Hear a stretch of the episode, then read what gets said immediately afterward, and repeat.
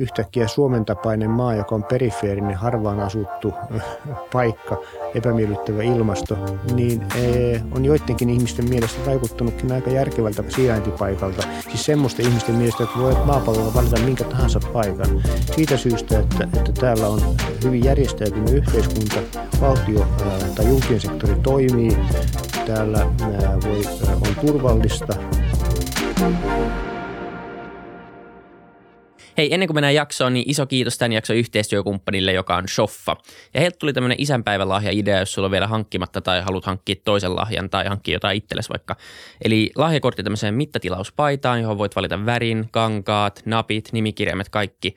Ja se tehdään täysin sun tai sun isän mittojen mukaan. Ja he tarjoavat nyt tämmöisiä lahjakortteja, joita sä voi ostaa www.shoffa.com tai heidän Galleria Esplanadin liikkeestä. Eli käy ostaa isänpäivälahja tai itsellesi paita, jos vielä puuttuu. Mutta nyt mennään jaksoon. Terve, terve.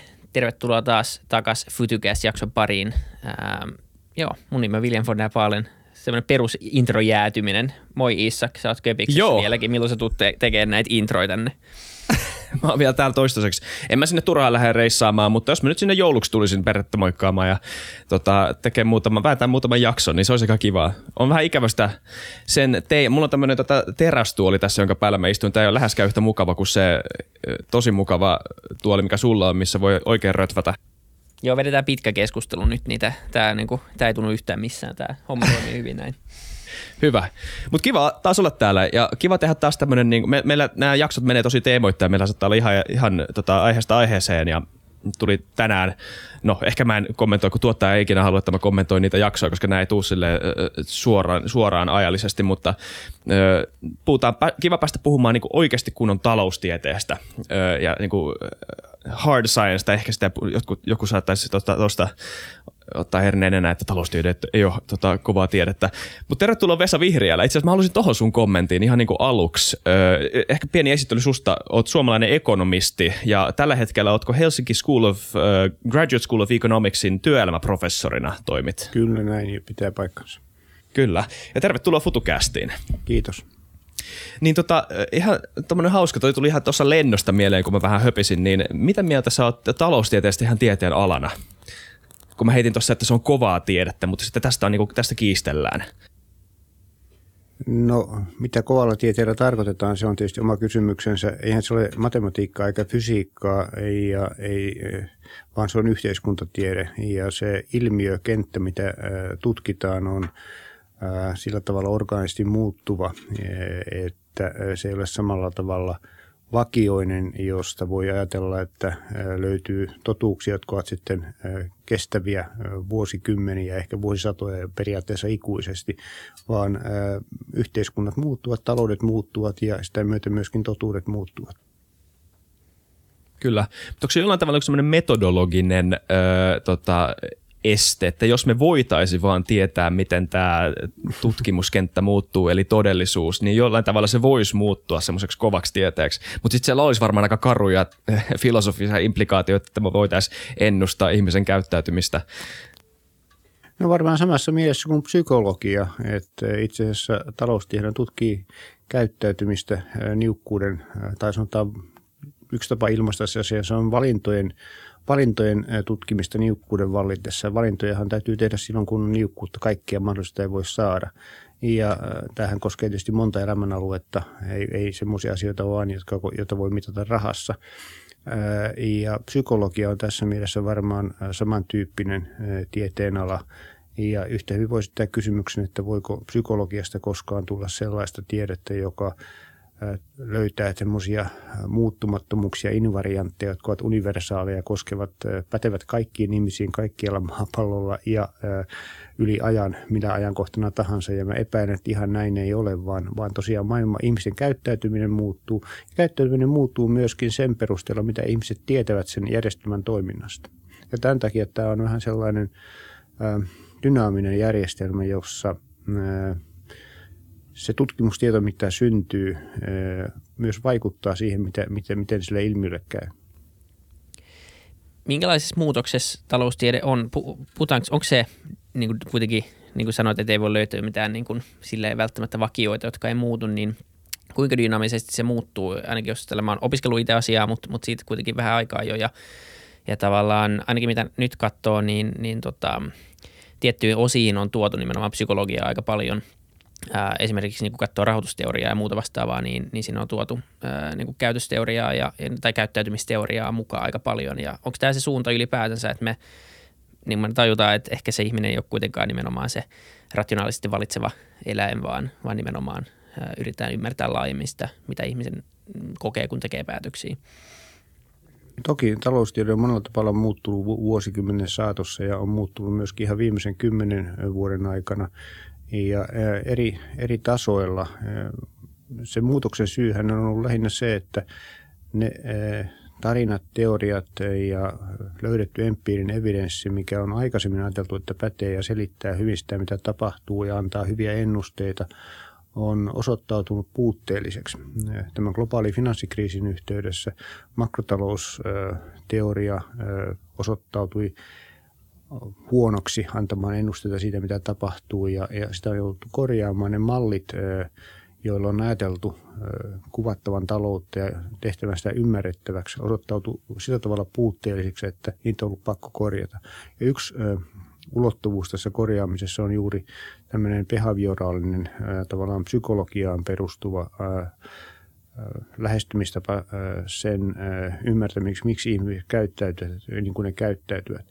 Rationaalinen lähestymistapa, jossa ajatellaan, että ihmisellä on tavallaan jokin tavoitefunktioita maksimoidaan tai, ja sitten on tiettyjä rajoituksia ja on tietty informaatiojoukko, jonka valitessa näitä päätöksiä tehdään, niin on, on tietysti hyvin luonteva lähtökohta, mutta on aika paljon tutkimusta, joka osoittaa, että itse asiassa ihmiset eivät käyttäydy sillä tavalla, kun nämä rationaalisen lähestymistavan mallit antaisi ymmärtää. Ja, ja jos me ajatellaan, että tiedon empiirisesti relevantti, että se kuvaa tosi elämää, tekee ymmärretyäksi, mitä tosimaailmassa tapahtuu, niin kyllä tämä kritiikki on ollut pakko ottaa vakavasti. Ja se on heijastunut esimerkiksi siinä, että ketkä ovat saaneet Nobelin palkintoja.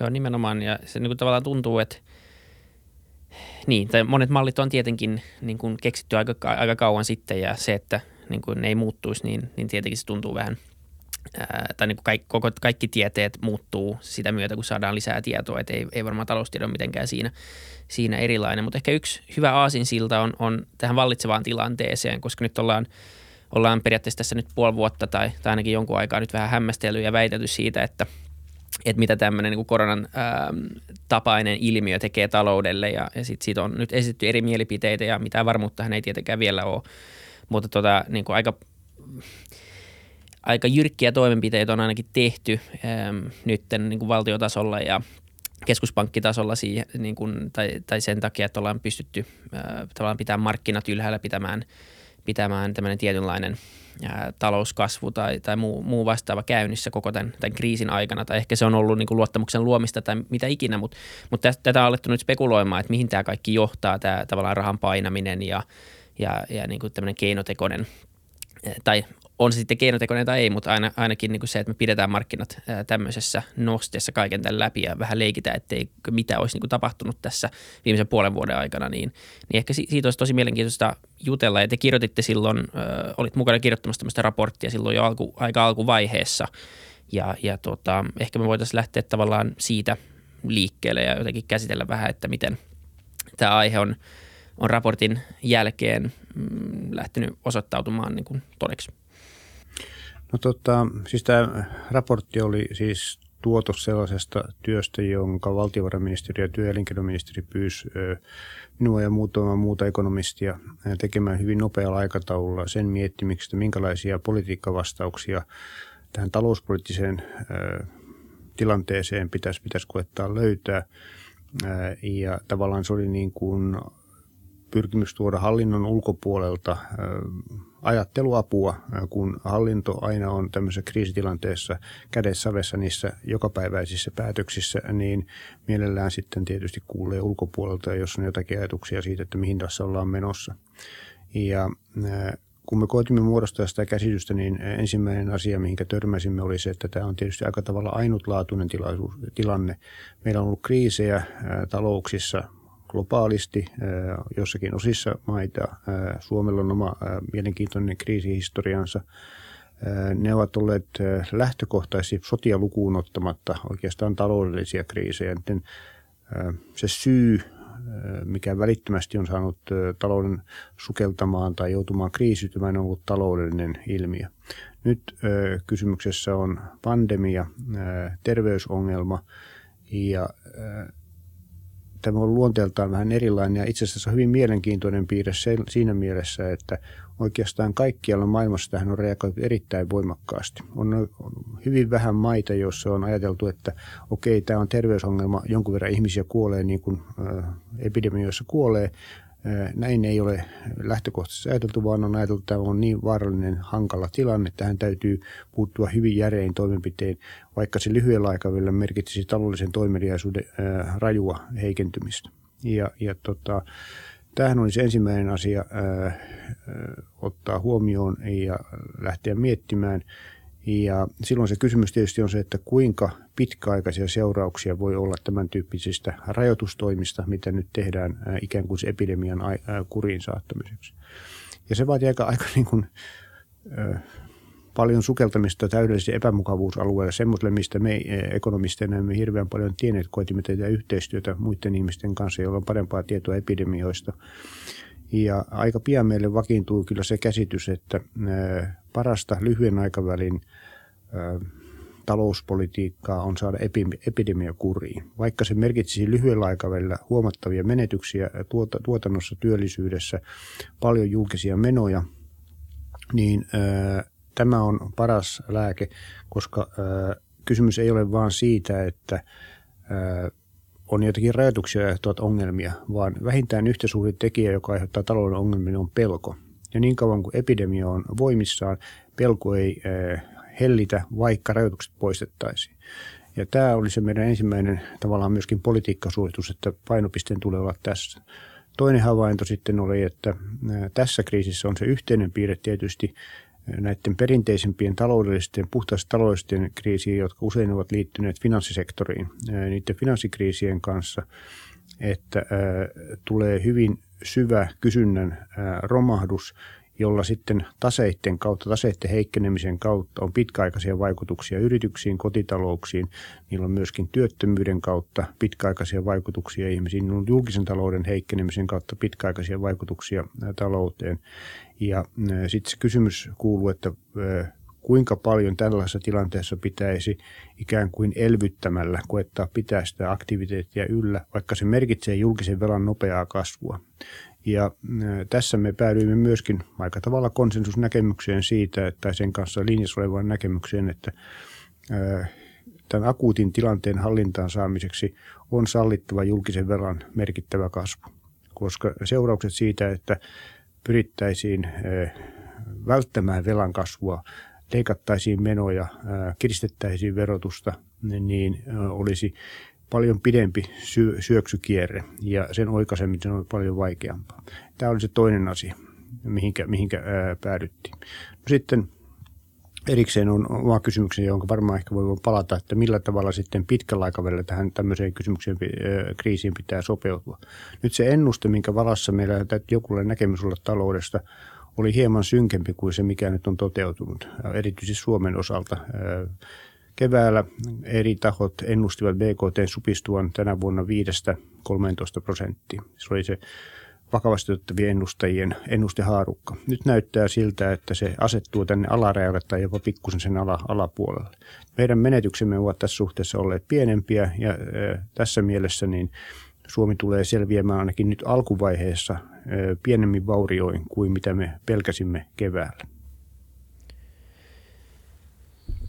Se kuulostaa hyvältä. Siis tota, öö, kuulostaa siltä, että tärkeintä, tärkein, yksi tärkeimpiä elementtejä talouspoliittisessa reagoinnissa on just tämän kovan nopean syöksykierteen välttäminen, oli se sitten sellaisilla ratkaisuilla, jotka pitkän aikavälin ö, talousrakenteita katsellessa ei olisi mahdollisimman hyvät. Esimerkiksi meillähän tulee tässä, että jollain tavalla tämä kuitenkin oleellisesti nivoutuu pitkän aikavälin tota, ö, talouspoliittisiin kysymyksiin Suomessa ja myös niihin rakenneongelmiin, mitä meillä on suomalaisessa tota, Suomen taloudessa, mitä tulee ehkä just tota, niin, ikärakenteeseen ja ylipäätään mu- muutenkin tähän velanottoon, mutta siis jonkunnäköinen konsensus teillä oli kuitenkin siitä, että tämmöinen velanotto lyhyen aika, lyhyellä aikavälillä oli hyvä asia. Niin missä vaiheessa tämä, tota, ö, tätä voidaan sitten jollain tavalla aloittaa alkamaan tasapainottaa, tai minkälaisia nä- näkemyksiä on siitä, että miten, tämä,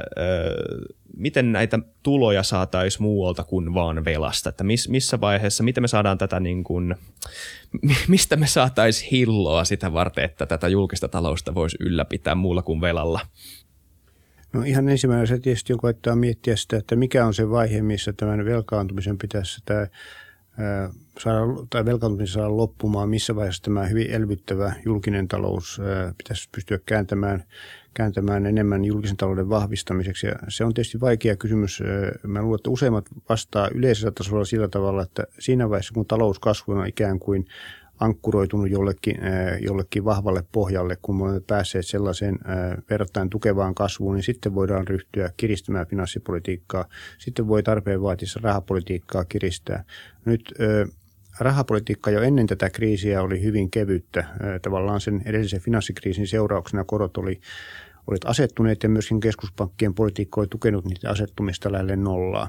Ja äh, tämä tarkoitti sitä, että oikeastaan se lisäelvytys ei voi äh, tulla muualta kuin finanssipolitiikasta. Korot eivät kovin paljon enää nollan alapuolelle voi laskea jonkin verran, niin se tekevät. Äh, ja tämä asettaa tietysti sen julkisen talouden kysymyksen hyvin hankalas, koska tätä velkaa akkumuloituu kovin paljon. Ja jossakin vaiheessa on saatava katkaistua. Ja nyt tuo ensimmäinen kysymys oli tosiaan, että missä vaiheessa mä itse ajattelin, että Suomen tapauksessa vuosi 2021 ei vielä ole sellainen.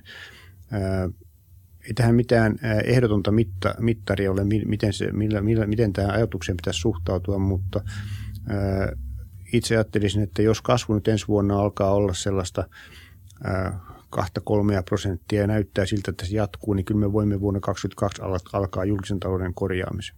Mutta sitten tässä on kaksi, tai tärkeä toinen kysymys, että miten se tehdään. Ja se oikeastaan viittasit kysymyksessä siihen, että pitääkö pyrkiä leikkaamaan menoja, korottamaan veroja vai saamaan, verothan on tavallaan tätä sun mainitsemaa hilloa, niin, ää, niin tota, pitäisikö koettaa – saada sitten sitä veropohjaa suuremmaksi, e, toisin sanoen taloudellista toimeliaisuutta vahvemmaksi. Ja, ja tuo, tämä tietysti olisi e, priorisoitava asia niin, että julkisia menoja ei tarvitsisi leikata, e, vaan että niiden, niiden tason määräytys enemmänkin tarpeiden pohjalta, preferenssien pohjalta ja samatin verotus sitten määräytys tavallaan sen pitkän aikavälin kestävän julkisen talouden puolelta. Ja, ja tuota, tämä julkisen talouden korjaaminen tapahtuisi, korjaantuminen tapahtuisi ennen kaikkea sitä kautta, että talous kasvaa voimakkaammin, syntyy tuloa, jos syntyy verotettavaa tuloa, olkoon se yritysten tai kotitalouksien maksamia veroja, ja toisaalta sitten julkisia menoja voidaan, esimerkiksi työttömyyskorvauksiin tai sosiaaliturvaan voidaan vähentää sen takia, että työttömyyttä on vähemmän ja muita ongelmia on vähemmän. Ja tämän jälkimmäisen toimintatavan osalta, siis sellaisten mitä kutsutaan taloustieteilijöiden jargonissa tai politiikan tekijöiden jargonissa rakennepolitiikaksi, niin niiden ajoittamisessa ei ole samanlaista ongelmaa kuin tässä itse julkisen talouden sopeuttamisessa menoja karsimalla, veroja ää, korottamalla, koska tämä jälkimmäinen, tämä sopeutustoiminta lyö päähän sitten sitä kysyntää aika, aika välittömästi. Ja me emme halua tehdä sitä liian aikaisin. Sen sijaan, että rakenneuudistuksia kannattaa ää, toteuttaa mahdollisimman nopeasti, koska niiden vaikutukset eivät ole samalla tavalla negatiivisia lyhyellä aikavälillä. Niitäkin asioita voi olla, mutta eivät samassa mitassa. Ja joka tapauksessa rakennepolitiikan vaikutukset tulevat läpi hyvin hitaasti. Ja sen takia on tärkeää aloittaa nämä asiat mahdollisimman nopeasti, jotta ne ehtivät vaikuttaa sitten ää, siihen julkisen talouden tasapainoon jollakin kohtuullisella aikajänteellä. Luuletko että on, korona tulee olemaan katalysaattori siihen, että me ymmärretään, että, että nämä on oikeasti tehtävä, koska tämä keskustelu on jo käyty aika monta vuotta, eli se mikä niin kuin uusi asia tavallaan se, että meidän pitää tehdä rakenneuudistuksia. Mutta mut tavallaan totta kai ne on aika politisoituneita ää, myös nämä rakenneuudistukset ja riippuu vähän niin kuin kuka päättää, mistä päättää ja päästäänkö konsensukseen, mikä tuntuu totta kai olevan aika väl, niin kuin vaikeaa ja sitten taas päätökset on yleensä aika rakenneuudistukset on aika pitkän tähtäimen asioita, niin kuin sanoit, ja, ja politiikkaa tehdään aika lyhyellä, lyhyellä tähtäimellä, niin, niin luulet sä, että korona voi olla se katalysaattori siihen, jossa päästään myös toteuttamaan tavallaan nopeammin ja myös ehkä pidemmällä aikavälillä nyt näitä tarvittavia uudistuksia? Kyllä mä itse asiassa uskon, että näin tulee tapahtumaan. Tämä on niin iso shokki, jota, että se järisyttää tietysti monia perusteita ja sitten tässä on, että se tavallaan niin kuin – huomataan, että esimerkiksi julkisen talouden velkaantuminen, mitä me nyt koetaan, on niin isoa, että se muuttaa pelit, ase, peliasetelmaa tai talous, talouspolitiikan asetelmaa. Siitä huolimatta, että korot on tällä hetkellä nollassa ja tavallaan välittömästi meidän tarvitsee huolehtia siitä velanhoitorasituksesta ju, juurikaan. Nollakorolla on kiva lainata, mutta ei voi luottaa siihen, että näin tulee olemaan ikuisesti. Ja sen takia tähän Mä uskon, että ihmiset tajuavat myöskin tämän, että tämä ei voi olla pysyvä tila, kolotila, että valtaosa julkisista iso osa julkisista menoista anteeksi, rahoitetaan velalla ja voimme luottaa siihen, että korot pysyy nollassa, että niitä velasta ei tule oikeastaan mitään isompia kustannuksia. Niin, tämä on ensimmäinen asia. Toinen asia, että tämän koronakriisin yhteydessähän on hyvin drastisella tavalla puututtu ihmisten elämään – on äh, pakotettu äh, pysymään sisällä, on kielletty äh, elinkeinoharjoittaminen monessa yhteydessä, on kielletty matkustamista, on tehty erilaisia rajoitustoimia. Ja, ja tota, se kokemus, että näin voidaan tehdä, niin, ja että ihmiset sietävät sen, kun ymmärretään, että tehdään yhteiseksi, yhteiseksi hyväksi, niin ehkä auttaa myöskin politiikan päätöksentekijöitä viemään läpi uudistuksia, jotka ovat aikaisemmin koettu vaikeiksi, e, loukkaava joidenkin välittömiä etuja, mutta että jos sitten pystytään hyvin argumentoimaan, että se mitä ollaan tekemässä pitkän päälle palvelee yhteiskunnan kokonaisetua, niin mä uskon, että tämmöisen sokin jälkeen tai sokin yhteydessä ymmärrys tämän tyyppisille joiltakin tosin kiusallisille epämiellyttäville asioille on kasvanut. Niin, kyllä sodankin jälkeen niin kuin yhteiskunta rakennettiin uudestaan, että, että tavallaan vaikka tämä ei nyt ole suora sota, niin on, on tämä kuitenkin niin meidän, meidän aikakautena yksi, yksi tuntuvimpia kriisejä. Mitkä sun mielestä on sit ne niin kuin akuuteimmat rakenneuudistukset, mitä Suomessa pitäisi, pitäisi tehdä, jotka nyt ehkä olisi tämän seurauksena mahdollista myös toteuttaa? No siinä on tavallaan ehkä kolmen, kolmen tyyppisiä asioita lähtökohtaisesti, jotka kaikki esiintyy niin sanotussa kestävyystiekartassa, jonka, joka hallitus, istuva hallitus on itselleen, itselleen kirjoittanut.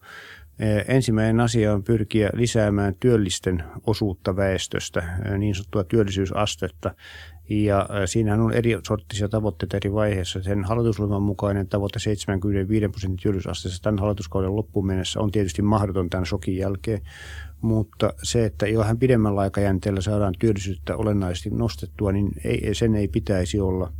Ja siihen ei ole mitään yksittäistä taikatemppua, ei ole mitään yksittäisiä asioita, mutta meillä on esimerkkejä maista, joissa on pystytty nostamaan työllisyysastetta merkittävästi, sanotaan luokkaa puolenkymmentä vuotta, kymmenen vuotta aikajänteellä, viidestä kymmenen vuoden aikajänteellä. Saksa on tässä ehkä, ehkä kaikkein kiinnostavin, koska Sehän oli 90-luvun lopulla, tai sitä kutsuttiin Euroopan heikoksi mieheksi, ja sen talous oli huonossa hapessa. Sen saksalaisten työllisyysaste oli jossakin reilusti alle Suomenkin, ja Suomihan oli koko ajan alle muita Pohjoismaita.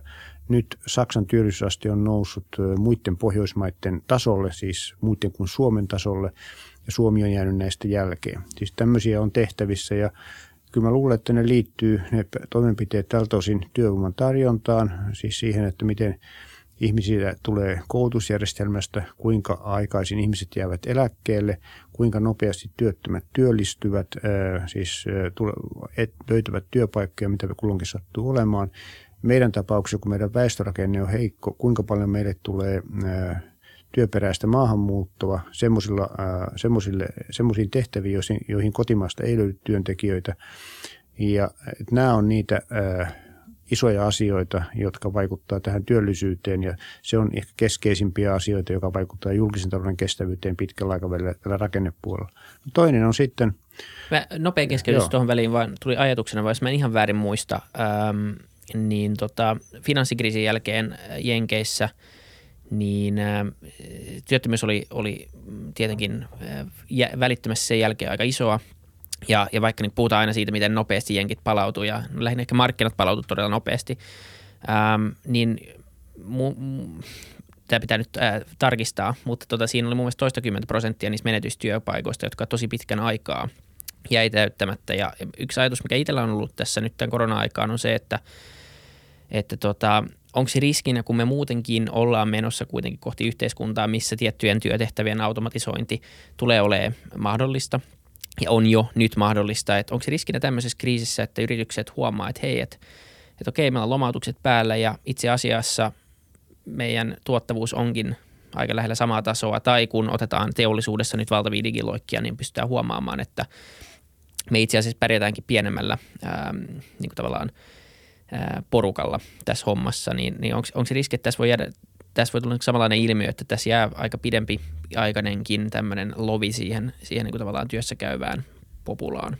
Ilman muuta on ja, ja, ja tämä on tavallaan niin kuin, tämä voisi ilmaista sillä tavalla, että kysymys on tavallaan tämmöisestä teknologisesta ää, työttömyydestä, jonka nyt on indusoinut sitten se ää, automati, automatisoinnin, etätyön, ää, tekoälyn laajempi soveltaminen tämän koronan, koronan seurauksena, se luo uutta kierrosta siihen tämän tyyppiseen teknologiseen muutokseen, joka on toiminut tavallaan sellaisia rutiinitöitä vastaan jo pitkän aikaa, 10-15 vuotta. Me olemme ainakin nähneet sitä kehitystä, jossa rutiini, rutiinomaisia työtehtäviä on kadonnut sen takia, että ne voidaan tehdä koneellisesti automatisoituna paremmin kuin, kuin tuota, ihmistyönä. Ja tämä luo uuden, uuden ulottuvuuden tähän, vaikeuttaa tätä, tätä asetelmaa ilman muuta. Ja äh, osittain tämä liittyy myöskin, myöskin tähän äh, agglomeraatio- ja urbanisaatiokehitykseen sillä tavalla, että äh, iso osa niistä uusista sanotaan, matalan tuottavuuden tehtävistä tai sellaisista ei hirveän vaativista tehtävistä on syntynyt isoihin kaupunkeihin, mikä on palveluliiketoimintaa, onko se ravintoloita tai taikka muuta henkilökohtaisia palveluita. Ja nyt kun tämä sosiaalinen kanssakäyminen on vähentynyt, ja se, me emme tiedä kuinka pitkäksi aikaa se vähenee, mutta on itsessäni omassa mielestäni on uskottavaa, että ainakin – verrattain pitkäksi aikaa jossakin mitassa me näemme trendimuutoksen tässä, niin tämä merkitsee sellaista heikentymää kysyntää sen tyyppiselle työlle, joka tähänkin asti on ollut vähän ongelmissa. Että tämä haaste tulee olemaan suurempi, mutta tuota, itse kuitenkin ajattelen niin, että me tarvitsemme ihmisten työpanosta ja vaikka tämä murros tulee nyt olemaan merkittävä, niin en, en jaksa uskoa, että me näkisimme työn loppumisen. Siitähän on puhuttu vuosikymmenten ajan kaikkien teknologisten murrosten äh, kynnyksellä, että työ katoaa, koska se automatisoidaan. Siitä puhuttiin 1800-luvun lopulla, siitä puhuttiin 1930-luvulla, 60-luvulla. Näin ei ole käynyt ja mä en jaksa uskoa, että näin tulisi käymään jatkossakaan vaan että me tarvitsemme sopeutumiskykyä, jonka yksi tärkeä osa on se, että ihmisillä on sellaisia kompetensseja, että he kykenevät sitten niihin uusiin tehtäviin, joita syntyy, joita me emme vielä, vielä tiedä. Ja tässä suhteessa Suomella pitäisi olla aika hyvät lähtökohdat, koska me, lähtökohtaisesti meidän väestö on osaavaa, hyvin koulutettua. Tästä paras indikaattori kaiketi on OECD, niin sanottu PIAC-tutkimus, jossa on katsottu aikuisväestön osaamista eri indikaattoreilla erilaisilla eri ulottuvuuksissa ja Suomi on niissä maailman absoluuttista kärkeä. Ja et, tällä tavalla ajatellen, niin tämä haaste on yleinen. Meillä pitäisi olla kaikki edellytykset ikään kuin hantteerata tämä kohtuullisen hyvin. Ei välttämättä kivuttomasti, mutta kuitenkin kohtuullisen hyvin. Niinpä, joo.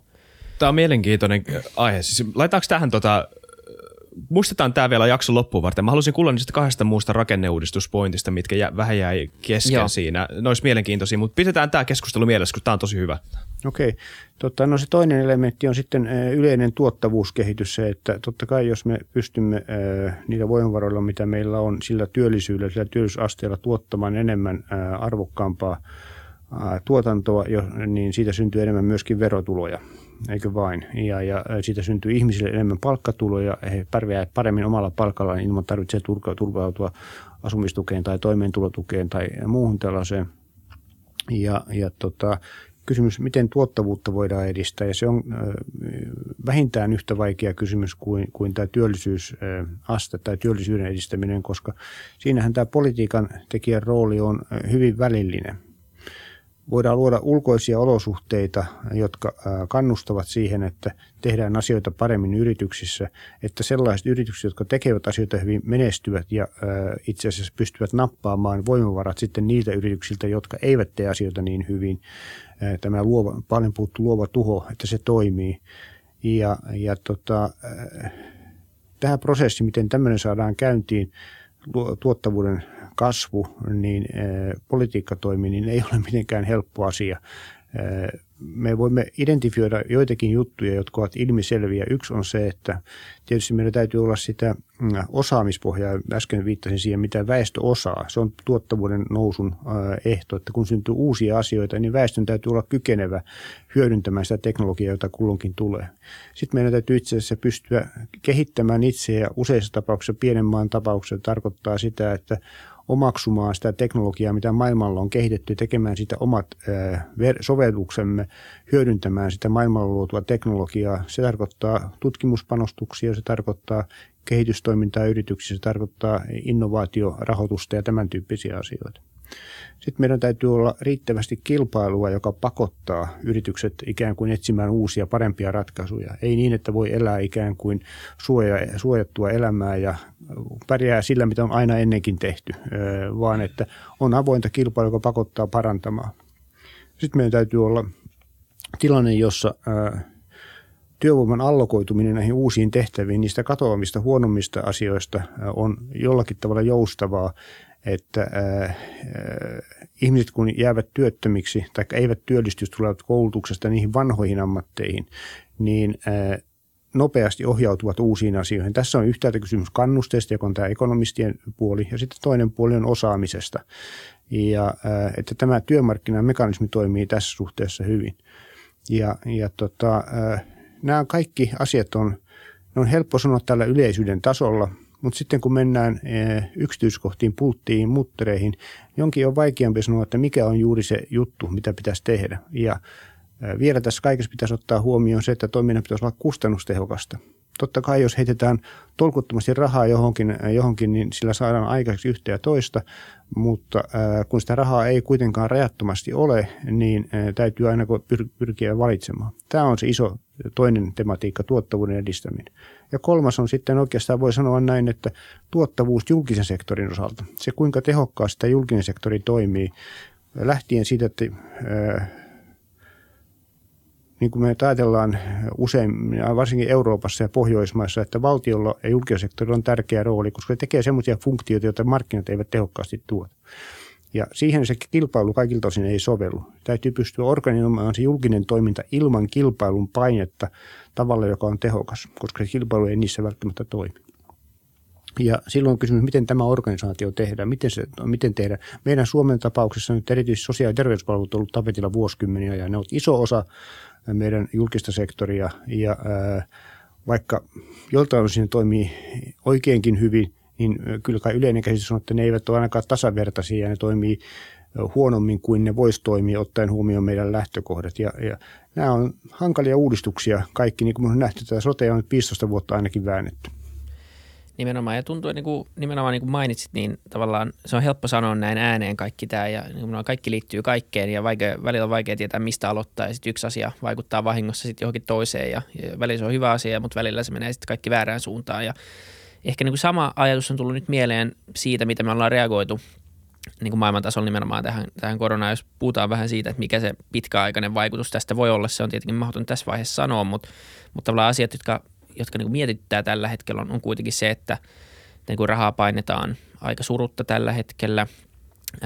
samaan aikaan korkotaso on nolla, eli halpaa lainaa saa edelleenkin, joka niin kuin ainakin siitä puhutaan paljon, että se, se edistää tämmöisten niin kuin zombifirmojen äm, tota, selviytymistä. Ja, ja sitten samaan aikaan mä näin, että Jenkeissä oli, oli uudet ä, asuntolainat on ollut nousussa nyt kaiken tämän keskellä, joka on niin täysin pöyristyttävää kuitenkin, koska nyt tällä hetkellä työttömyys nousee samaan aikaan niin kuin ihmiset ostelee asuntoja ja ne saa vielä siihen lainaa. Ää, ja ja sitten niin puhutaan paljon siitä, että mitä niin valuutoille käytään seurauksena ja, ja, ja näin poispäin.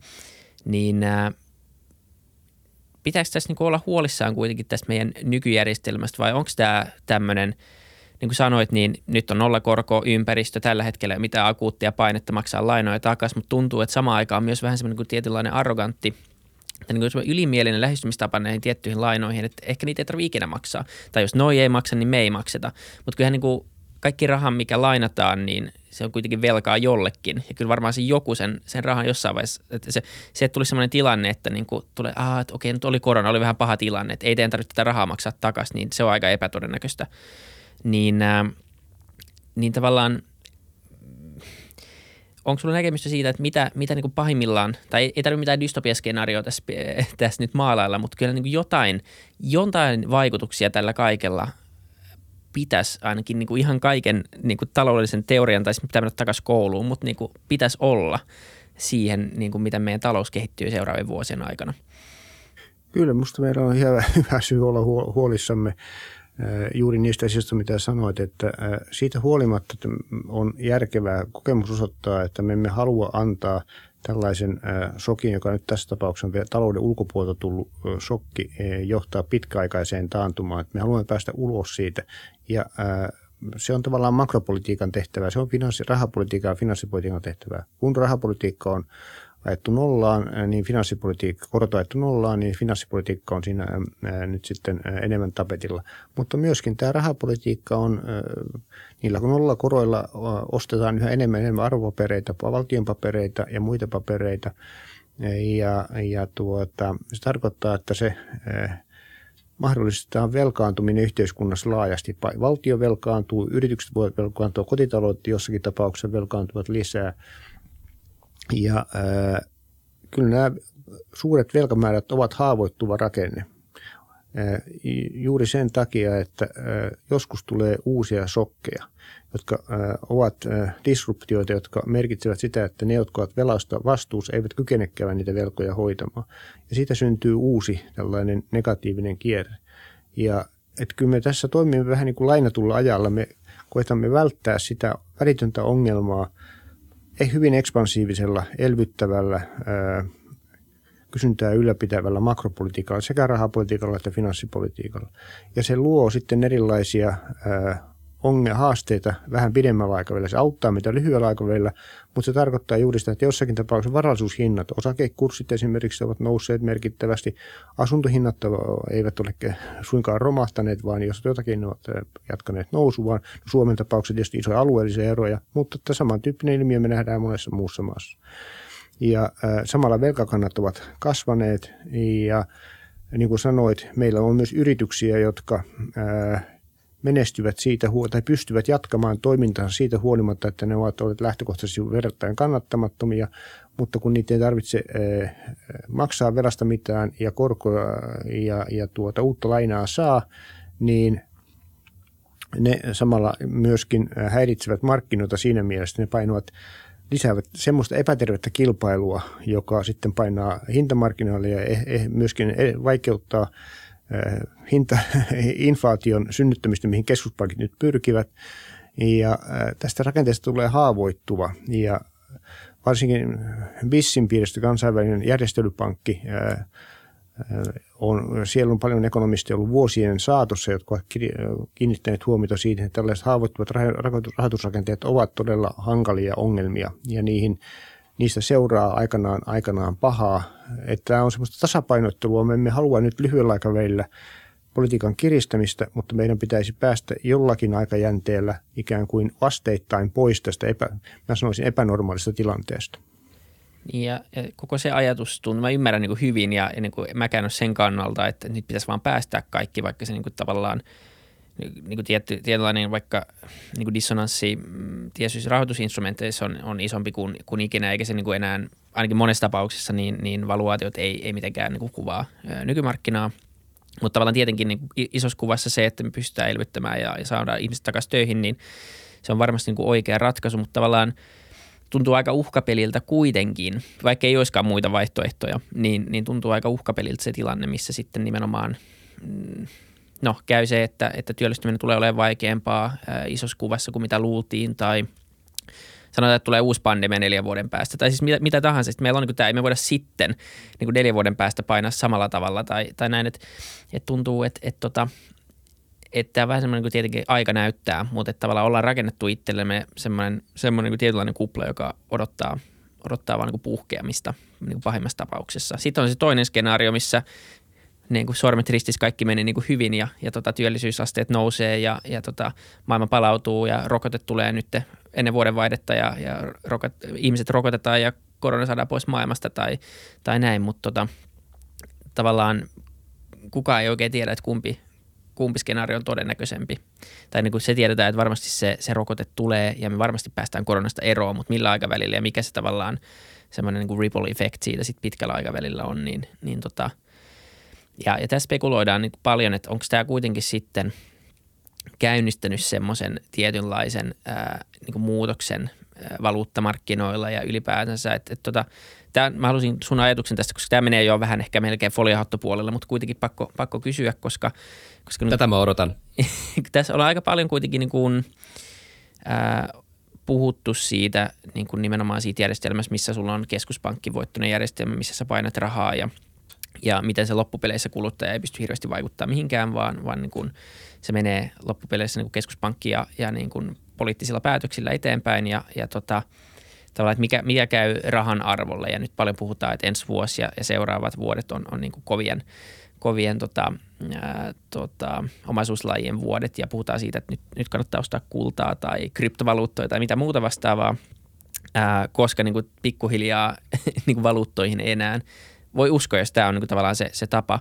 Ja jotkut sanoo, että niin valuuttoja ei tue mikään, mikä ei tietenkään pidä paikkaansa. Valuuttoja tukee ihan kaikki periaatteessa rakenteet, mitkä on olemassa. Mutta mut tavallaan on esitetty sellaisia teorioita, missä, missä tota, tämä johtaisi tavallaan siihen, että keskuspankit haluaa pois myös tämmöisestä mallista – ja, ja he menee, menisivät sit enemmän siihen suuntaan, että tulee keskuspankkien omat ä, digitaaliset valuutat – jotka periaatteessa antaisi keskuspankille suoran lainotusmahdollisuuden ää, ja pystyisi niin kuin tavallaan kiertämään pankit kokonaan. Luuletko sä, että, että tota, tämä on ylipäänsä niin kuin mahdollista ja voi olla niin kuin seurauksena tämmöisestä kriisistä, mikä me ollaan nyt nähty? Mutta tässä on kriisi on yksi tekijä.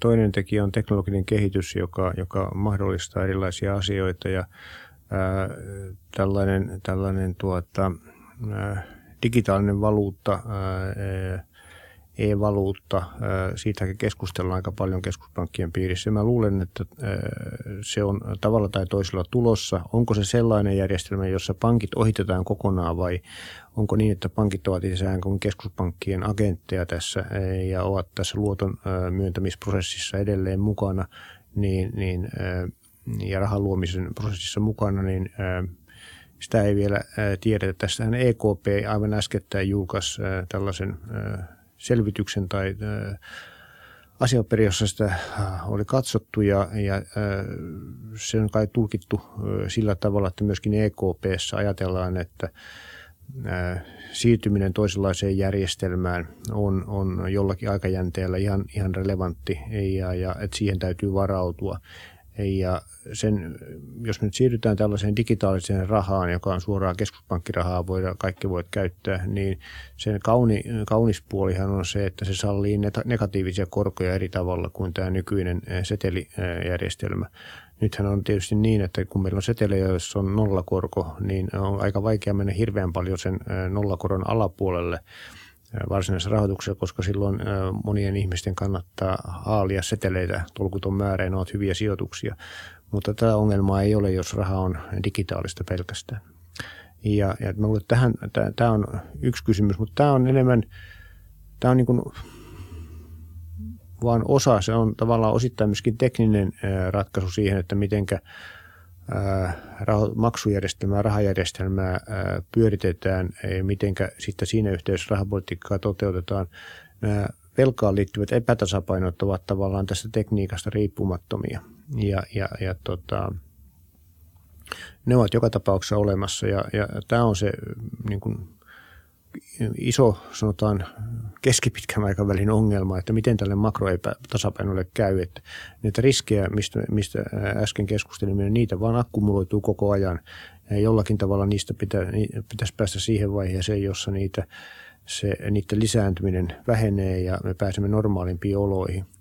Mutta sitten on vielä toinen kysymys se, että onko, onko pandemia tekijä, joka muuttaa vähän pidemmällä aikavälillä käyttäytymistä, yritysten käyttäytymistä, kotitalouksien käyttäytymistä, hallitusten käyttäytymistä. Ja, ja tota, se ei ole ihan sidoksissa tähän makrotilanteeseen, kokonaistalouden tilanteeseen, vaan kysymyksiä juuri siitä, että millaista työtä tehdään, mikä on etätyön merkitys, miten, miten tuota, ylipäätään julkinen, mikä on valtion rooli suhteessa yrityksiin, kun tulee tämmöisiä isoja kriisejä, joissa me olemme nähneet, että valtio on olennainen toimija. Ilman valtiota ei pärjätä. Ja äh, tarkoittaako tämä valtion aseman radikaalia vahvistumista vai, vai jotakin muuta? Ja äh, sitten on kysymyksiä eh, kotitalouksien kuluttajien käyttäytymisestä, miten arvostukset muuttuu. Nyt on koettu iso shokki, johon on liittynyt terveyteen, on jouduttu punnitsemaan uudella tavalla talo, puhtaasti taloudellisia arvoja, arvoja, kulutusmahdollisuuksia versus terveyttä. Sinne tulee sukupolvien välisiä kysymyksiä. Tämä, tämä kriisihän on, terveyskriisihän on asia, joka on iskenyt eh, eläkeikäisiin lähinnä. Se on kuolettavampi tietysti ikääntyneillä kuin eh, lapsilla tai nuorilla tai työikäisillä. Espanjan tauti vajaa sata vuotta sitten oli itse asiassa yli, hiukkasen yli sata vuotta sitten oli toisenlainen. Sehän tappoi nuoria, sitä tappoi työikäistä väestöä. Ja nämä ovat, kaikki ovat asioita, jotka mun uskoakseni jollakin tavalla tulevat vaikuttamaan käyttäytymiseen, mutta me emme tiedä vielä millä lailla. Se oli mielenkiintoinen se keskustelu siitä ö, työelämän muutoksesta ja tästä, että syntyykö uutta rakenteellista työttömyyttä ihan tämän digita- digitalisaation kautta, niin ö, sä, sä mainitsit, että sä et jaksa uskoa, että työ katoaisi. Ja se on varmaan ihan järkevä tota, ö, kanta tässä vaiheessa. Mutta näet sä, että kuinka pitkälle sä uskot, että tuommoista päätelmää, tai että sä voit induktiivisesti vetää tuommoisen päätelmän e, edellisten teknologisten murrosten perusteella, vai näet sä jotain uniikkia tässä, joka saattaisi jollain tavalla tehdä ainakin tästä tilanteessa vähän erilaisen? Mä että jos jotakin uniikkia on, niin se varmaan liittyy tekoälyyn ja, ja, ja siihen, että tavallaan tulee ihmistä nokkelampia, nokkelampia koneita, jos niin halutaan sanoa, jotka ovat oppivia ja, ja kykenevät tekemään sitä kautta asioita – täysin väsymättömästi ja oppimaan väsymättömästi paljon nopeammin kuin ihmiset ja toimimaan tavallaan uusissa tilanteissa. Että tämä, nämä robotithan ovat edelleen ikään kuin ohjelmoituja juttuja, eikö niin? Mutta sen sijaan tekoäly periaatteessa on asia, joka riittää pitkälle kehittyessään voi ylittää ihmisen tavallaan suorituskyvyn ja, ja, ja suorituskyvyn nimenomaan siinä mielessä, että pystyy nopeasti reagoimaan ikään kuin intuitiivisesti uusiin tilanteisiin. Ei, kysymys ei ole robotisaatiosta, vaan kysymys on jostakin, ehkä sitä voisi sitten kutsua älylliseksi eh, toiminnaksi. Ja, ja tämä tietysti, jos tällainen eh, etenee riittää pitkään, niin se mullistaa maailmaa. Mutta mä en usko, että se, nyt kun me puhutaan tästä pandemian aikaansaamista digiloikasta, niin tässä nyt ei ole vielä kysymys siitä. Tässä on kysymys jostakin rajatummasta, mutta kyllä silläkin voi olla merkitys. Sillä voi olla aika mielenkiintoisia merkityksiä myöskin sitten esimerkiksi Suomen kannalta siinä kahdessa mielessä, että nythän on ollut semmoista anekdoottievidenssiä siitä, että yhtäkkiä Suomen tapainen maa, joka on perifeerinen, harvaan asuttu paikka, epämiellyttävä ilmasto, niin e, on joidenkin ihmisten mielestä vaikuttanutkin aika järkevältä sijaintipaikalta. Siis semmoisten ihmisten mielestä, jotka voivat maapallolla valita minkä tahansa paikan. Siitä syystä, että, että täällä on hyvin järjestäytynyt yhteiskunta, valtio tai julkinen sektori toimii, täällä voi, on turvallista, siis ihan noin fyysinen turvallisuus, ei ole rikollisuutta samassa mitassa kuin jossakin toisaalla, on terveysturvallisuus on hyvällä tuolla. Meidän terveydenhuoltojärjestelmä kaikista kokemistamme ongelmista huolimatta niin toimii kansainvälisesti, ver, ver, kansainvälisessä vertailussa hyvin. Ja meillä on tämä, tämä niin kuin fyysinen, hyvät fyysiset edellytykset social distancingille ja ehkä me olemme mentaalisesti myöskin vuosisatojen mittaan ikään kuin muodostuneeksi tämmöiseksi world leader of social distancing, niin kuin me on käyttänyt tämmöistä ilmaisua jossakin yhteydessä, että me olemme houkutteleva tässä mielessä. Jos Kaliforniassa palaa ja ja tota, pelottaa sairastua, niin ehkä sitten Kuhmo ei olekaan huono paikka tehdä semmoisia töitä, joita voidaan netin kautta tehdä. Ja tämä on, tämä on niin kuin, kuinka isosta asiasta tässä on kysymys, on vaikea sanoa. En mä usko, että se mullistaa ää, tätä agglomeraatiotrendiä, jos, joka on nähty pitkä. Väestön keskittymisellä suuriin kaupunkeihin on ollut vahva taloudellinen perusta. Tuottavuus näissä on ollut, tämä on parantanut tuottavuutta eri, eri tavoin. Mutta kyllä tämä ainakin tietyn lommon siihen tuo, tietyn uuden vivahteen ja kuinka merkittävää se on, niin sitä on vaikea sanoa. Mutta mä itse kyllä ajattelisin, että ainakin marginaalilla parantaa Suomen kilpailukykyä, tavallaan Suomea houkuttelevuutta olla kiinnostavan toiminnan sijaintipaikka, koska ne ihmiset, jotka voivat valita, niin niiden joukossa ehkä isompi osa ajattelee, että ei tuo Suomi välttämättä niin huono paikka olekaan. Mulla olisi yksi tota, vähän yleismaala, yleismaailmallisempi, tämmöinen ehkä jollain tavalla kontekstia asetteleva kysymys liittyy ihan taloustieteeseen taas, vähän niin kuin me puhuttiin tuossa alussa, niin, niin kun puhutaan taloudesta ja tämmöisestä niukkojen resurssien jakamisesta, niin niin kuin me ollaan keskusteltu tässä, niin kuin se on ilmennytkin tässä keskustelussa, kyse on tosi latautuneesta, poliittisesti latautuneesta keskustelusta ja siihen ne elementit, jotka siihen keskusteluun ihan välttämättä tulee välillä, on jollain tavalla poliittisia, niin taloustieteilijänä, millä tavalla sä lähestyt sitä, että väl, välttelet sä politiikkaa tai siis poli, tämmöistä, niin tämmöisiä poliittisia elementtejä siinä tutkimuksessa ja millä tavalla tai mihin asteeseen se on edes mahdollista, kun puhutaan näin tota, ö, ehkä latautuneisuus on myöskin väärä sana, mutta ihan niin kuin vaan sen tieteen tutkimus tota, kohteet on jollain tavalla niin lähtökohtaisesti ö, poliittisia, kun puhutaan siitä, että kenen pitäisi saada ja mitä. Saat sä kiinni tästä mun kysymyksestä? Joo, kyllä. En, Joo. en mä mitenkään mielestäni äh, vältä, ja se johtuu ehkä tosittain siitä myöskin, että emme, emme ole akateeminen ekonomisti. Emme, emme ole tehnyt uraani akatemian piirissä, yliopistoissa, korkeakouluissa, Joo. Äh, enkä äh, tavallaan se mun, äh, jossa, jossa tota, äh, tämä tällainen, äh, tällainen tuota, etäisyys talouspolitiikan tekemiseen ja politiikan tekemiseen on, on lähtökohtaisesti usein aika, aika pitkä. Joo. Ja saanko mä vielä selventää semmoisen, että tässä on enemmän kyse siitä, että kun, mitä sä taloustieteilijänä, eikä ehkä henkilökohtaisesti siinä Vesa Vihriällä, se ei ole, niin kuin, ei ole ainakaan tämän keskustelun aika tuntunut siltä, että sä olisit välttänyt niitä väkisin. Musta mä, mä itse ajattelisin niin, että taloustiede on, on, on tuota, käytännöllinen tiede sen tehtävä on auttaa ymmärtämään reaalimaailman tapahtumia ja ennen kaikkea opastaa talouspolitiikan päättäjiä. Nyt me en puhu pelkästään valtiovarainministeriöistä tai keskuspankkeista, vaan laajemmin politiikan päättäjistä, jotka vaikuttaa siihen, miten talous ja yhteiskunta toimii auttaa näitä päätöksentekijöitä tekemään viisaita päätöksiä siinä maailmassa, jossa resurssit on aina rajallisia. Sä voit painaa rahaa tietysti loputtomasti. Siinä, se, on, se on periaatteessa niin kuin raja, nimellinen raha, sillä ei ole mitään rajaa. Niin kuin me olemme Zimbabwessa nähneet, se ei ole. Mutta maailmassa on, maailmassa on tota, ää, reaalisista resursseista aina niukkuus. Aika on niukkaa, meillä on tietty määrä luonnonvaroja, ää, meillä on tietty määrä työvoimaa, meillä on, kun me akkulumme, meillä on tietty määrä säästöjä, ne voidaan käyttää johonkin tarkoitukseen ja eikä taas toiseen tarkoitukseen. Ja, ja tota, tällä tavalla niin, siis reaalisesti. Ja, ja, ja tota, tämä tarkoittaa sitä, että on tehtävä valintoja. Ja näissä valinnoissa on sitten aina totta kai monennäköisiä elementtejä.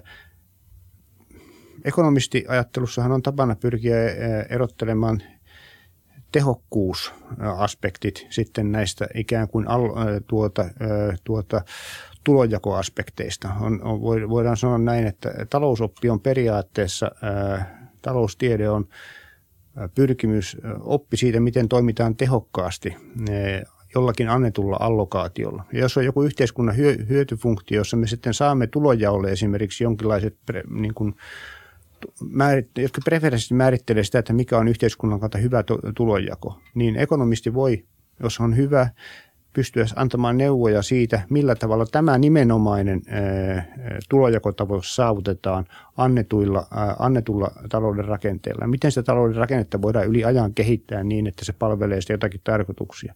Että ekonomik, taloustiede on, on tuo lähtökohtaisesti oppia voimavarojen tehokkaasta käytöstä. Ja, ja siinä mielessä se on, joku voisi sanoa, että se on ei-poliittinen, mutta kuitenkin käytännön tasolla se on sitten, siitä tulee poliittisia aspekteja.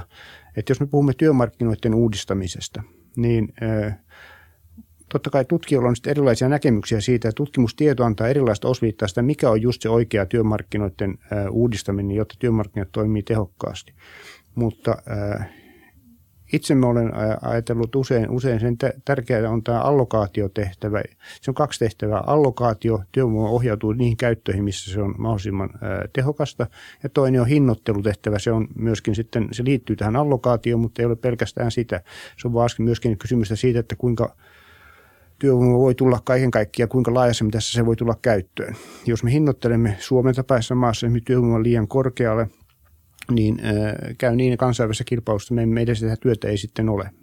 Ja äh, tämän tyyppisiä asioita. Ja nämä ovat äh, totta kai siinä mielessä poliittisia, että niissä on samalla myöskin tulojakokysymys äh, työn pääomanomistajien ja äh, työntekijöiden välillä. Siinä on monennäköisiä poliittisia aspekteja, eikä niitä voi, niistä voi täysin vapautua, enkä mä tiedä, onko se tarkoituksenmukaistakaan. Niin, poliitikot kuitenkin tekee politiikkaa, mutta tietoa pitää pitää synnyttää, vaikka se olisikin epämiellyttävää joillekin. Mm, ehkä loppuun pitää kysyä vielä se, että tota, ää, paljon puhutaan nyt siitä myös, että, että kapitalismi on rikki ja, ja bla bla ja, ja niin kuin, että se ei toimi yhtään ja, ja se on niin kuin kaiken pahan alku. Ää, ja ja tota, samaan aikaan kuitenkin, niin, niin se on nyt paras tuntemamme tähän asti kehitetty järjestelmä, niin kuin myös sanotaan, ja, ja se on ainakin niin kuin monen hyvän asian takana ollut viimeisinä vuosikymmeninä ja synnyttänyt aika paljon hyvinvointia ää, maailmaan. Miten sä näet, että tota, tavallaan tämän meidän nykyjärjestelmän tulevaisuuden, koska sitten taas samaan aikaan niin, niin tota, se on ihan kiistatonta, että tietenkin me myös samaan aikaan me tuhotaan tässä maapalloa, joka niin kuin epäsuorasti ainakin niin kuin tiety, tietyllä tapaa tietenkin liittyy meidän järjestelmiin ja insentiiveihin. Ja, ja niin kuin järjestelmiin, mitä ollaan luotu, niin näet sä, että jotta me pystytään ratkaisemaan meidän isoja, isoja kysymyksiä, kuten ilmastonmuutos tai, tai myös tämmöiset niin kuin uudenlaiset kysymykset, kuten niin kuin perustulon ää, luominen ja muut vastaavat, niin, niin näet sä, että se, se vaatii päivitettyä järjestelmää kokonaan vai onko se vaan asia, joka, joka tulee niin kuin – tavallaan nivoutumaan tähän nykyjärjestelmään jotenkin automaatiolle? Tuleeko jossain vaiheessa esimerkiksi insentiivit vaan ohjaamaan siihen, että esimerkiksi ilmastonmuutoksen ratkaiseminen, tai ilmastonmuutoksen ratkaiseminen on, on niin kuin kaikkien kannalta vaan niin kuin hyvä idea? Hyvin muotoiltu kysymys mun mielestä. tuota, isoja, isoja kysymyksiä. Joo. Kun kumppaniin pystyisi antamaan isoja selkeitä vastauksia. ihan ensimmäinen havainto on se, että, että, että kun mä ajattelen semmoisia isoja kysymyksiä niin kuin ilmastonmuutos tai ylipäätään resurssien tehokas käyttö, niin kyllähän niihin, ver- niin kuin itsekin sanoit, niihin, niihin koeteltuihin vaihtoehtoihin näiden markkinatalous on ollut aika tehokas. Neuvostoliitto ei ollut varmaankaan niin kuin ympäristönäkökulmista kauhean, kauhean tuota,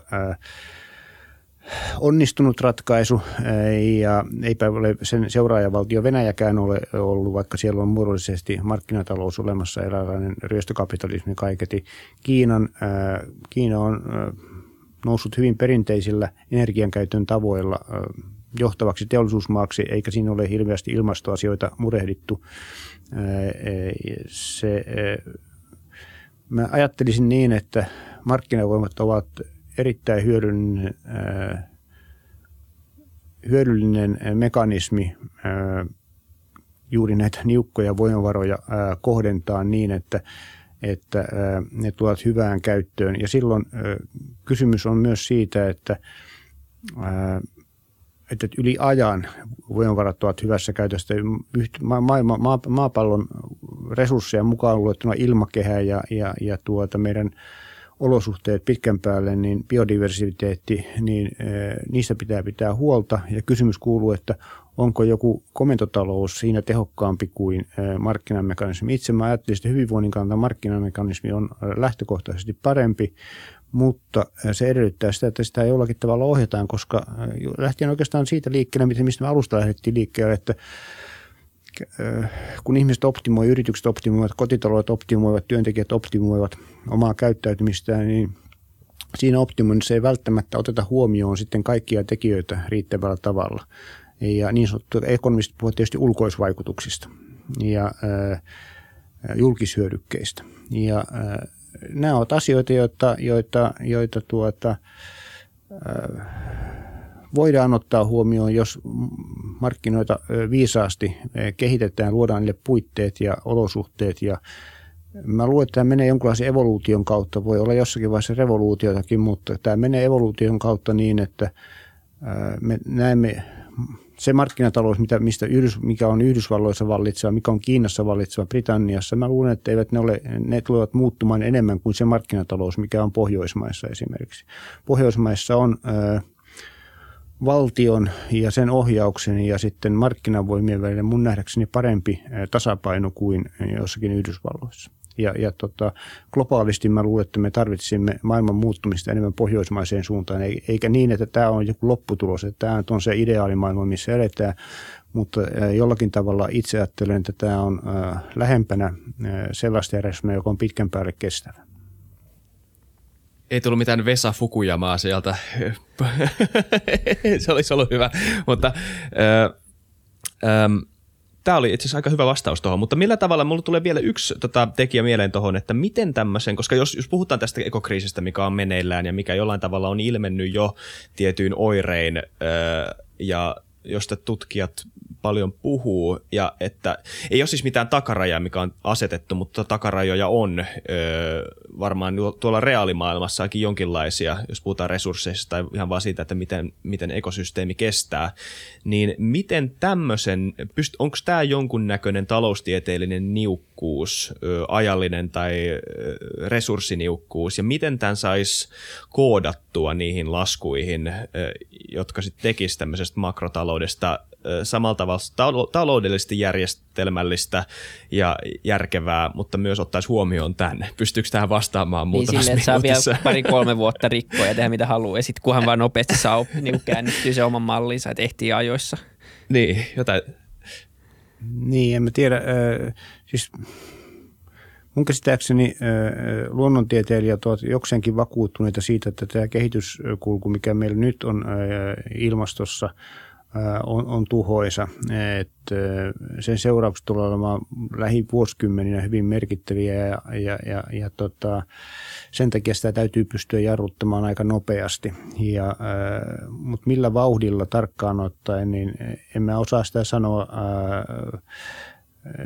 Ja tässähän on sellainen tietysti vaara, eh, että ajaudutaan semmoiselle epästabiilille uralle, että enää ei ole paljon tehtävissä. Vähän samantyyppinen kysymys, tämä on tietysti paljon mittakaavaltaan erilainen ja niin kuin merkitykseltään ihan eri kertaluokkaa kuin jonkun yksittäisen maan velkaongelmat.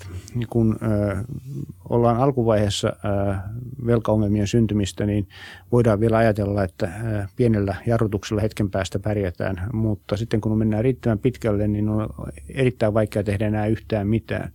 Ja itse mä ajattelisin niin, että kyllä tässä ilmastopolitiikassa on parempi olla varovain, siinä mielessä varo, pelata parman päälle, että mieluummin tekee vähän jyrkempiä toimia nyt kuin, kuin tuota, jättää, jää odottamaan sitä päivää, jolloin on selvää, että jotakin todella drastista on pakko tehdä ja sitten ehkä ei pystytä tekemään. Se ongelma tietysti on, että meillä ei ole vain yhtä päätöksentekijää, vaan meillä on vajaa 200 maata – ja joiden joukossa varmaan on kymmenkunta merkittävää päätöksentekijä niin kuin, ryhmää. Ja, ja ää, ää, tätä, tätä ei oikein koordinoi kukaan. Ja, ja sitten tässä on semmoinen peliasetelma, mitä esimerkiksi Kiina on pelannut tähän saakka, että mielellään he ovat korostaneet sitä, että kun te muut olette sotkeneet maailmaa jo tähän saakka niin paljon, niin heillä on oikeus välittömien taloudellisten etujen takia nyt hyödyntää sitä niukkaa ilmastoresurssia edelleen lähivuosina. Ja, ja tota, tämä on hankala peli, mutta se, mikä ehkä nyt on rohkaisevaa, en tiedä kuinka paljon sille pitää panna painoa, oli tämä kiinalaisten ilmoitus ihan, ihan nyt, oliko se viikko vai Joo. pari sitten, että vuoteen 2060 mennessä Kiinasta tulee ilmastoneutraali, näin mä ymmärsin sen. Kyllä. Niin, niin tuota, vaikka se on hyvin kaukana, ja, ja tota, lupauksistahan ei koskaan tiedä, ne on lupauksia eikä, eikä tuota varmoja toimintaohjelmia, niin äh, on tämä muutos, joka, joka, tota, jota, me, jota kaiketi koskaan aikaisemmin ei ole kuultu. Ja, ja tota, ehkä tämä antaa lupauksen siitä, että myöskin tämän tyyppisissä maissa ää, nähdään asiat vähän eri tavalla kuin ää, on tähän saakka nähty. Niin onhan se suhteessa ainakin todella paljon nopeammin kuin mitä länsimaat ää, pääsee niin kuin hiilineutraaliuteen, jos miettii niin kuin tavallaan kuitenkin, että – Ähm, tässä on, on länsimaat saanut kasvaa ja tehdä aika rauhassa aika, aika pitkään jo ja, ja totta kai ähm, Kiina on, on kasvanut hiljaa jo pitkään, mutta tavallaan ne kasvun, niin kuin räjähtävän kasvun vuodet on ollut kuitenkin aika vähäisiä vielä, niin kuin puhutaan vaan muutamasta vuosikymmenestä kuitenkin. Niin. Saanko itse asiassa tähän ottaa yhden asian, joka teille ei tule eteen tuossa, mutta Joo. joka musta tuntuu, että on relevantti, liittyy tähän, tähän tota, koronakriisiin ja, ja tota, jolla voi olla merkitys sitten muilla elämänalueilla ilmastonmuutos mukaan luettuna. Ja se on se, että itse ajattelisin niin, että tieteellisen tiedon arvostus on tämän prosessin kuluessa viimeisen puolen vuoden aikana lisääntynyt kaikissa niissä maissa, joissa tiedonvälitys on, on, on niin kuin vapaata ja jossa, jossa tota, vaikka siellä somessa esiintyy kaiken näköistä huuhaata paljon edelleenkin, niin mä luulen, että tämmöinen mediaani ihminen ää, ajattelee nyt, nyt tuota, ää, tavallaan järkiperäisemmin siitä, että mikä on oikeaa tietoa kuin sanotaan vuosi sitten. Että tavallaan niin monet on, on huuhaata, mutta sitten kun mennään todellisiin kysymyksiin terveydestä, niin ihmiset joutuvat kysymään itseltä, että mihinkä me voimme luottaa. Ja kyllä se sillä tavalla on, että valkaisuaineen aineen suosittaja on tässä suhteessa minusta huonommassa, huonommassa asemassa kuin lääketieteilijä, tieteen asiantuntija, joka pystyy sanomaan, minkä takia jonkinlaisia toimenpiteitä pitää tehdä epidemian voittamiseksi. Ja tämä saattaa olla asia, joka, joka parhaimmillaan vaikuttaa siihen, että voidaan tehdä jär, jär, järkiperäisiä päätöksiä, jotka sitten lyhyellä aikavälillä tuntuu ikäviltä. Ainoa helppo sanoa, että ei voida korottaa polttonesteiden hintaa, kun on niin kauhean kalliita nyt jo. Mutta jos voidaan vahvasti argumentoida, että no, tämä on se järkevä tapa, jolla me voimme vähentää CO2-päästöjä, joka on joka tuota, on tehokas ja joka aiheuttaa pienimmät hyvinvointimenetykset, niin ehkä tähän pystytään. Tämä on aivan Kyllä. törkeän mielenkiintoinen aihe. Tästä voisi tehdä kokonaisen jakson. Palataan ehkä tulevaisuudessa siihen, mutta kiitos tosi paljon Vesa Vihreällä. Tämä on todella mielenkiintoinen keskustelu. Kiitos. kiitos. Ja kiitos kaikille kuuntelijoille, katsojille, kun olitte mukana ja, ja tota, käykää kommentoimassa, että kannattaako ostaa dollareita vai kultaa. Palataan. Kyllä palataan. Kiitos kaikille. Stay safe. Moi moi.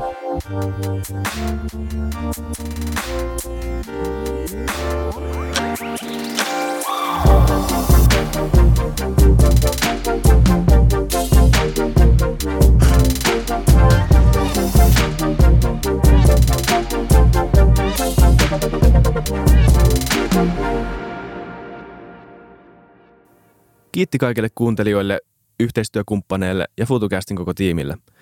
Isa Kraution ja William von der Baalinin lisäksi, Isa Kraution minä, tiimiin kuuluu tuotantovastaava Samuel Happonen ja media vastaava Tuumas Lundström. Ja kiitos Niko Noanalle tästä upeasta tunnaribiisistä, joka on mukana Lululandissa. Seuratkaa mitä somessa nimimerkillä FutuCast, millä tahansa podcast-alustalla ja niin ja saa arvostella. Mielellään. Thanks. Moi moi.